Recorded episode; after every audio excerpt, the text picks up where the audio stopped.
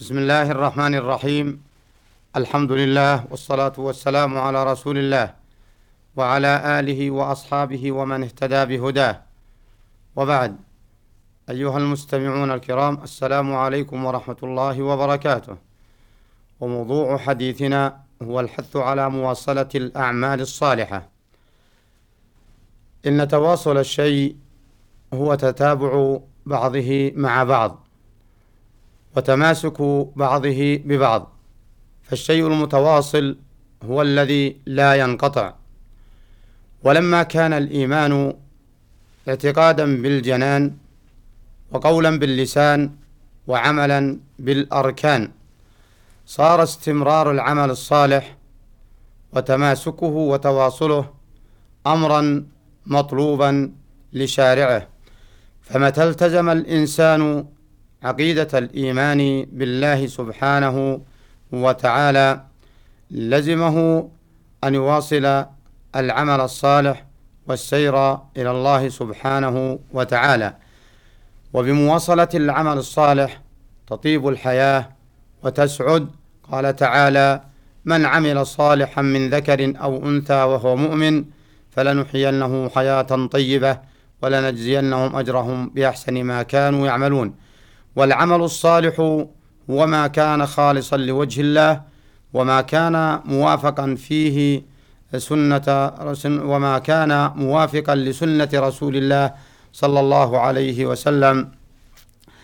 ومرادا به وجه الله سبحانه وتعالى والدار الآخرة.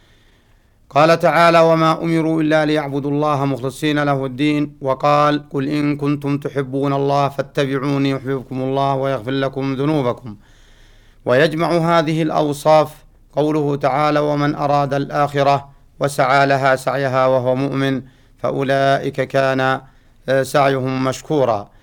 والدليل على مواصلة الأعمال الصالحة وطلب الشرع لها كثيرة لا تعد ولا تحصى فمن الكتاب قوله تعالى ولقد ولقد نعلم أنك يضيق صدرك بما يقولون فسبح بحمد ربك وكن من الساجدين واعبد ربك حتى يأتيك اليقين. فاليقين هو الموت والمعنى لا تنفك عن عبادة الله حتى تنتقل من دار العمل إلى دار الحساب. وقوله تعالى وكن من الساجدين يعني من المصلين. وهذا تنبيه على عظم هذه الصلاة وشأنها حيث خصها بالذكر ثم ذكر سائر العبادات بقوله واعبد ربك حتى يأتيك اليقين وقوله تعالى وتوكل على العزيز الرحيم الذي يراك حين تقوم وتقلبك في الساجدين فهذه الآية الكريمة لفتت نظر المسلم إلى أن الله سبحانه وتعالى يراه رؤية عطف ورحمة ما دام مستمرا ومواصلا في عبادته ومستمرا في صف المصلين الساجدين. فمقتضى الآية أن من واصل العمل الصالح حتى يقدم على ربه فإنه من الناجحين المفلحين. ومتى انقطع عمله الصالح فإن الله له بالمرصاد ولا يفوته وإن أمهله لم يهمله. قال تعالى إن ربك لبالمرصاد. ومن السنة قوله صلى الله عليه وسلم الذي سأله عن الإحسان أن تعبد الله كأنك تراه فإن لم تكن تراه فإنه يراك. وقوله صلى الله عليه وسلم للصحابي رضي الله عنه الذي طلب منه الوصية قال اتق الله حيثما كنت. فهذان النصان وغيرهما يدلان على وجوب مواصلة العمل سرا وجهرا وليلا ونهارا وعسرا ويسرا وعسرا ويسرا في حالة السعة. وفي حالة الرخاء وفي حالة الرخاء ويتأكد الحفاظ على العمل الصالح ومواصلته في حالة الكبر وفي حالة تقدم السن لأن المسلم وكل إنسان كلما تقدمت به السن وكلما طال عمره قرب من آخرته وكل من قرب من آخرته فإنه يزداد خوفا. قال تعالى أولم نعمركم ما يتذكر فيه من تذكر؟ وجاءكم النذير فذوقوا فما للظالمين من نصير.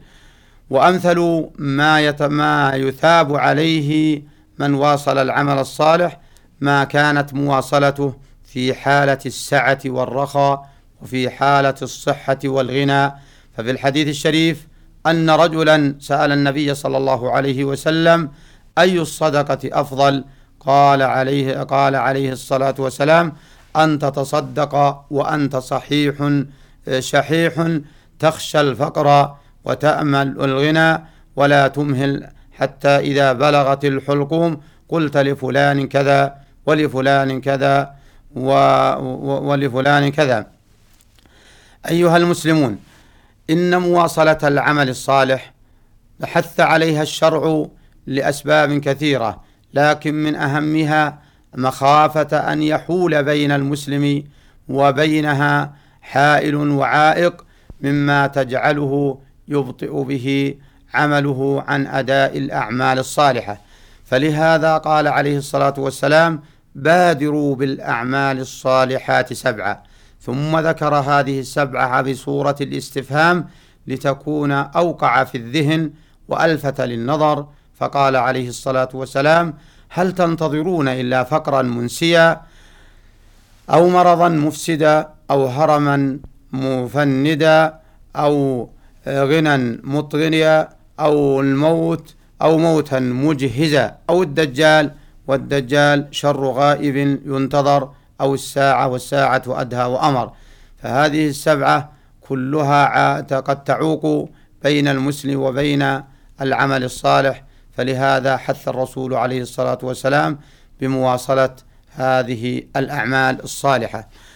ثم إن الأعمال الصالحة على رأسها أركان الإس... على رأسها أركان الإسلام وهي الصلاة والزكاة والصيام والحج. ومعلوم أن هذه بعد العقيدة بمعنى أنها لا تصح عقيدة إلا أن يؤتى بهذه الأعمال. هذه الأعمال أمر المسلم بأن يواصلها بنوافلها التي شرعت من جنسها وبالمداومة على ذكر الله سبحانه وتعالى.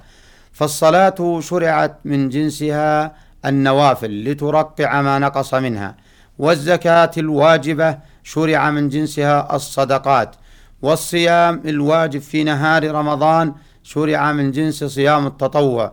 والحج والعمرة واجبان في العمر مرة وما زاد فهو تطوع. كثير من المسلمين قد يجتهد ويزداد من الأعمال الصالحة في رمضان فيحافظ على صلواته الخمس وعلى صيامه ويحافظ على أداء الصلوات مع الجماعة لكن بعد رمضان لا يواصل الأعمال الصالحة فإن هذا لم تنفعه مواصلته في رمضان. فبئس عبدا لا يعرف ربه إلا في رمضان. ولهذا أمر الله بالذكر بعد الصلاة وأمر الله بالذكر بعد الزكاة ودعاءه بأن يقول صاحبها إذا أداها لأهلها اللهم اجعلها مغنما ولا تجعلها مغرما وأمر بالذكر بعد انتهاء المسلم من الصوم بقوله ولتكملوا العدة ولتكبروا الله على ما هداكم ولعلكم تشكرون وأمر بذكره بعد الحج بقوله فإذا قضيتم مناسككم فاذكروا الله كذكركم آباءكم أو أشد ذكرا. ثم أمر بالذكر دائما وأبدا بقوله واذكروا الله كثيرا لعلكم تفلحون. وقوله إن في خلق السماوات والأرض واختلاف الليل والنهار لآيات لأولي الألباب الذين يذكرون الله قياما وقعودا وعلى جنوبهم. فالمسلم لا تن لا ينقطع عن ربه أبدا بل يواصل العمل الصالح. ولهذا قال عليه الصلاة والسلام لابن عمر إذا أمسيت فلا تنتظر الصباح وإذا أصبحت فلا تنتظر المساء. ومن هذه الوصية أخذ عمر أخذ ابن عمر هذه الجملة بقوله كن في الدنيا كأنك غريب أو عابر سبيل. ولمواصلة الأعمال الصالحة ثمرات كثيرة أيها المسلمون. أولا أن عقب مواصلة العمل الصالح النعيم في البرزخ والجنة في الآخرة. اثنين عقب العمل الصالح ومواصلته تكفير السيئات. قال تعالى وأقم الصلاة طرفي النهار وزلفا من الليل إن الحسنات يذهبن السيئات.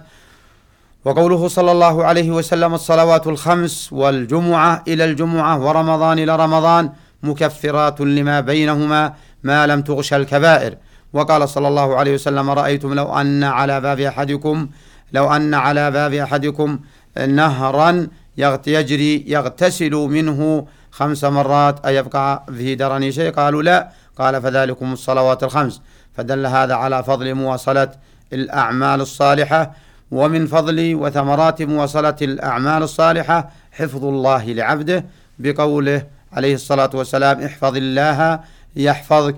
وأن مواصلة الأعمال الصالحة يذهب الهموم والغموم ويعين على حوائج الدنيا والآخرة. قال تعالى يا أيها الذين آمنوا استعينوا بالصبر والصلاة إن الله مع الصابرين. وقوله عليه الصلاة والسلام لبلال أرحنا يا بلال بالصلاة. ومن فضل مواصلة العمل الصالح أن الله يمد بالعمر ويبارك فيه. قال عليه الصلاة والسلام من أحب أن يمد الله في أن يمد الله في عمره وينسى في أجله فليصل رحمه. وثمرات الأعمال الصالحة ومواصلتها كثيرة جدا لا تعد ولا تحصر. ولكن هذا شيء من التنبيه عليها ولفت النظر. فنسأل الله سبحانه وتعالى أن يعيننا على أنفسنا وأن يعيذنا من شرها ومن شر الشيطان ومن نزغات الشيطان وتوهيمه. وصلى الله وسلم على نبينا محمد وعلى آله وصحبه أجمعين.